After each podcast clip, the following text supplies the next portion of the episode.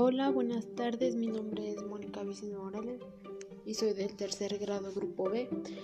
Yo le voy a explicar sobre la cultura china. Esta cultura se encuentra situada en el noreste de Asia. La lengua que se practica ya es el chino mandarín, aunque existen otras ocho, pero la más común es esa. Las principales religiones es el budismo, confucianismo y la religión tradicional de China. Todas las comidas de los chinos tienen que tener cereales, que es el arroz. La literatura que se remonta en el siglo XVI a.C. abarca una gran amplitud de géneros como lo es la prosa y la poesía.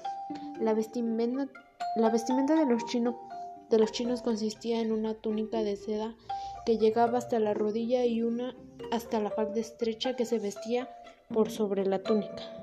Y esto fue lo que investigué acerca de este, esta cultura.